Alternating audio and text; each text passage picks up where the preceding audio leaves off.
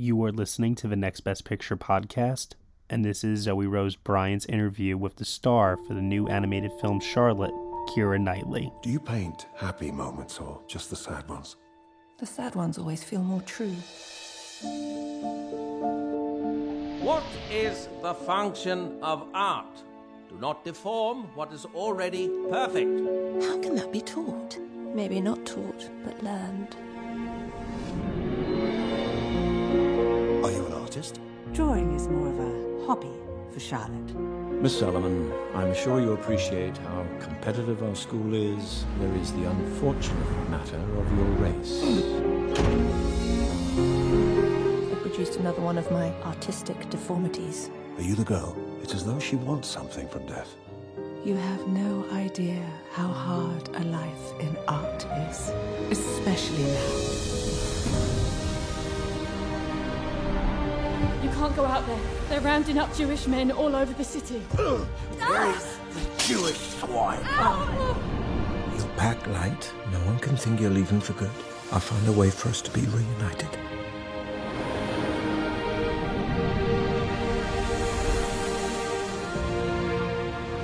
Hello, Charlotte. Welcome to France. There's so much sun, so much light. Don't forget how you were raised. Britain and France had declared war on Germany. It's just life, Charlotte. It's nothing. Only by doing something mad can I hope to stay sane. I'm going to paint the story of my life, and I don't know how much time I have left.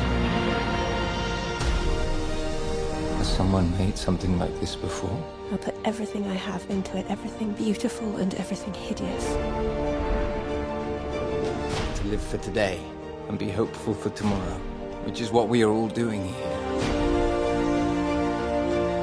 What matters is not that life loves us, but that we love life.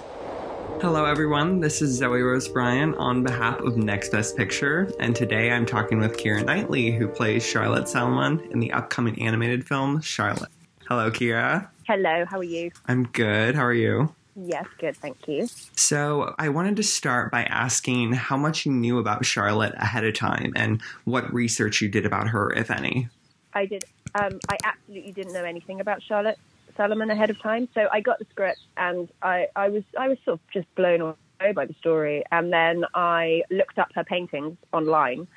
Um, and thought my, they're so beautiful, and then was like, well, how come I've never heard of this person and I didn't know anything about this, and and um, and then I just thought that the idea of trying to tell this incredibly tragic story of this artist through the medium of animation um, was was just really interesting um, and a really exciting prospect. I think you know I, I've got two very young kids, so I feel like the only things I'm watching at the moment are you know kids animated films and, and stories with a lot of illustration, and, and I love them. I think they're amazing, and, and I'd been thinking quite a lot that I wanted to see more for adults. Um, you know, so this sort of came around at exactly that that point, and, and it felt very exciting. That's wonderful. What did you think was most important about telling her story specifically, especially today? Um, well, I think, I mean, her story is one of utter tragedy, um, and it was a difficult life, and and then one of complete tragedy because she was killed in Auschwitz in the Holocaust. Um, but I think what's extraordinary about the story is it's also one of um, incredible hope because although she was living through a period in history where you saw the absolute darkest of, of humanity, um, through that destruction, uh, she was not just experiencing and witnessing beauty, but creating incredible beauty and and uh, still reaching for the light, even though she was living in this period of time that was so horrific. And I think that I thought what was extraordinary about the story, given its tragic nature, was how hopeful I found it um, and how courageous and inspiring I found her. You know, I think that she was what she created was the best of humanity at a point where you're really seeing the worst. Um, and and I I thought that that was it was a really extraordinary story because of that. Yeah, I think that totally comes through. It's it's so inspiring to really see her put all her passion into her project in the end. Mm. Um, what was your personal connection to Charlotte? Well, I didn't really have a personal connection. You know, I mean, like I was lucky enough to I've got the book. Um, so just after I said yes, uh, Julia, the producer, who is, uh, I mean, a Charlotte Salomon fanatic, you know, sent me the book, and it is it's just such an extraordinary piece of work. So I mean, it, it's so beautiful. So I, I think I think it's just you know I I think her work is beautiful. I think that her story should be uh, more well known, and her work should be more well known too. Um, you know, and and so I think it just it was a very exciting thing to to try and and and make this film so that more people know about this this amazing woman and, and her amazing talent. I love that. Hello, this is Gary Chahot welcoming you to check out the French History Podcast. Our main show covers the history of France from the first humans until present if you liked Mike Duncan's The History of Rome and wanted a similar program covering the land of beauty, culture, and love, we are exactly that. We also host world renowned scholars who have delivered guest episodes on their specialties, including 18th century pirates, revolutionary booksellers in 20th century Paris, the special friendship between the Marquis de Lafayette and Thomas Jefferson, and numerous others. Learn what you love and listen to the French History Podcast today. Don't you I'm a grown up. Me too. Yep, me too. But you know, these days being a grown up can really suck. Luckily, we're grown ups who grew up in the coolest generation. We had video arcades and also some of the best TV and movies ever made. We lived the origin of awesome consumer electronics. The list goes on and on. Yep, Generation X. Exactly. And we're Gen X grown up. Every week, the Gen X Grown Up podcast explores media, tech, toys, games, and more from both yesterday and today. Through the eyes of Generation Xers who absolutely love that stuff. You can find us on iTunes or wherever you get your podcasts. Or find us on our website, genxgrownup.com. Life sucks as a grown up. All right, you think that was good enough? I, I hope so, man. I'm tired. Who listens to a promo on a podcast and then goes and listens to a different podcast? Right. I, I, I've never done it. no. right. So, this has been said as your debut in animation. Um, what was it Yeah. specifically about this project? Like, what? Why did you hold off, perhaps, on others, and want this one to be your rousing debut into the medium? Um, I thought it was really interesting that animation is normally kids kids films, um, Mhm. and uh, you know, I think before having kids, to tell you the truth, since being a child myself, I hadn't watched that much animation. You know, suddenly I'm I'm a mum, I'm watching animation all the time.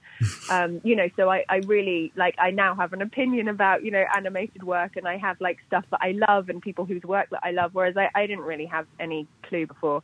Um, I mean, with this one, I think again, just the fact that animation is normally for children and this one is very definitely for adults. I just think it's a really interesting thing when you use um, a medium that is known as a childlike medium or a medium that is mostly used for children, and then you put this incredibly grown-up kind of story into the center of it. I, I think that makes it super interesting.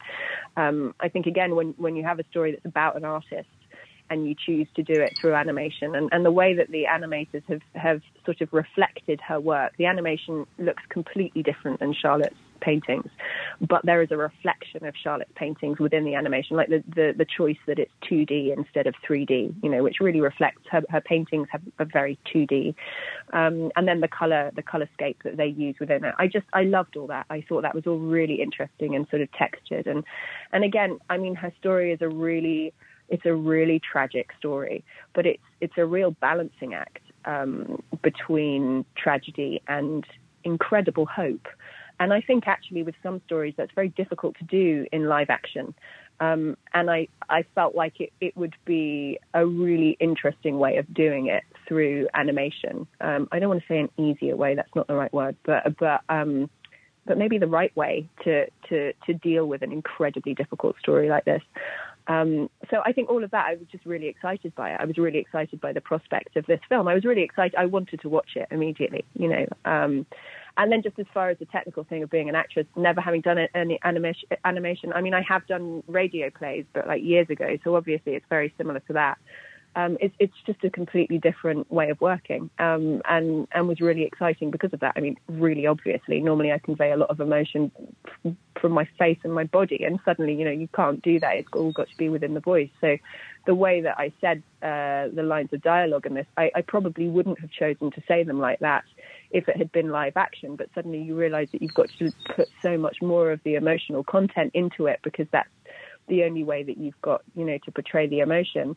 And equally, it's an incredibly collaborative way of working. Again, because you know I normally have control over the body, the face, and the voice. You know, and suddenly not having any, you know, that was somebody else's department. So it had to be a real. There was a lot of discussion um, about trying to get the right feel so that everything fitted together, and I, I found all of that really interesting. Yeah, that's that's really cool to hear because I feel like some people don't always understand how much work really goes into the voice work, like you were saying. And you mentioned the style too. Uh, How aware were you of what the film was going to look like when you were in like production and recording? So we we didn't. It, it wasn't finished. So I think the animation was done mostly after we recorded the dialogue, or the first uh, the first set of recordings for the dialogue. But they did have. I don't know what the technical term would be, but whatever, like like uh, like sketches of what the what the animation would look like. Um, and then they had some sort of more completed stuff. So we had various images, not necessarily moving, of what they were intending it to look like. So we did know like what the intention, you know, what the intention was. But obviously, like the final thing, you know, it's so much more than we had because it was it was really just sketches at the when, when we were recording. So it was very exciting to see it when it was finally put together. Um, yeah, I, I think it's a very beautiful piece.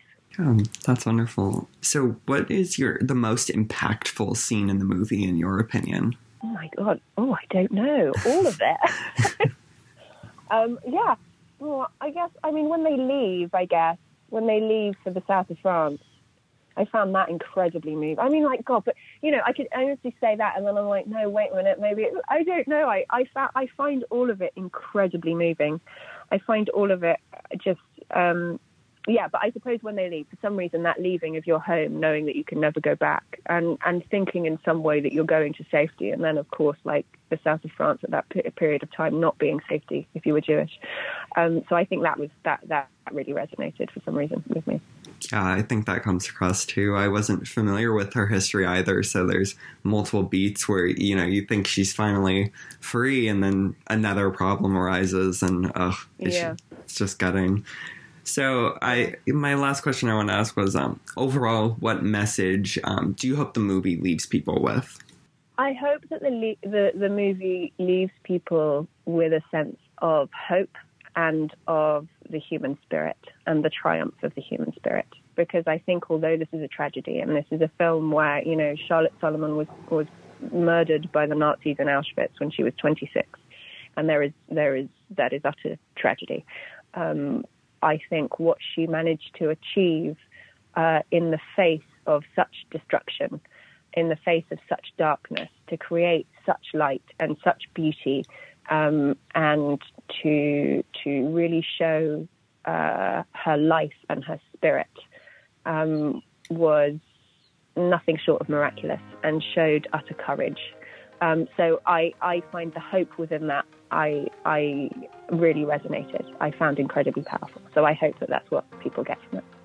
That was beautiful. Thank you so much. Thank you very much. Yes, thank you for taking the time to talk with me. Appreciate it. Best no of luck. Problem. Uh, and you have a great day. Thank you. Hey everyone, thank you so much for listening to Zoe Rose Bryant's interview with the star for the new animated film Charlotte, Keira Knightley, here on the Next Best Picture podcast. Charlotte will be playing in movie theaters starting April 22nd in the US and Canada and will be expanding from there. You have been listening to the Next Best Picture podcast. We are proud to be part of the Evergreen Podcast Network, and you can subscribe to us anywhere where you subscribe to podcasts. Be sure to leave us a review on Apple Podcasts and let us know what you think of the show. We really appreciate your feedback and your support, which you can also lend on over at Patreon. For $1 minimum a month, you'll get some exclusive podcast content from us. Thank you so much for listening, as always, and we shall see you all next time.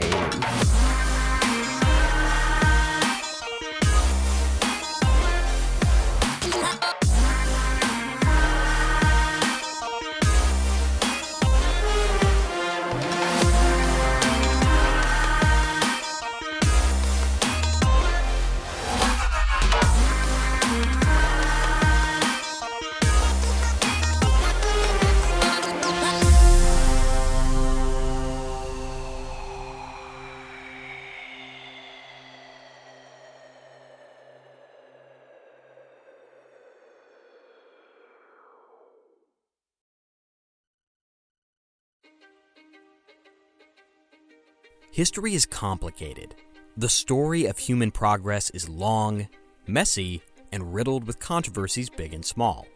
On Conflicted, we dive headfirst into history's most infamous events and contentious figures. We try and untangle the good from the bad, the fact from the fiction, and the monsters from the misunderstood. Was Genghis Khan a murderous butcher or a civic pioneer? Did the Allied powers go too far in firebombing the German city of Dresden at the twilight of World War II? And how did the Marquis de Sade acquire such a sinister reputation? And was any of it true? These are just a few of the tough questions we wrestle with and investigate on Conflicted. So if you love history or just enjoy a good story, please join me, your host, Zach Cornwell, for a fascinating new topic each and every month. Conflicted, a history podcast, is available on Spotify, Apple, or wherever else you get your podcasts. I hope to see you soon.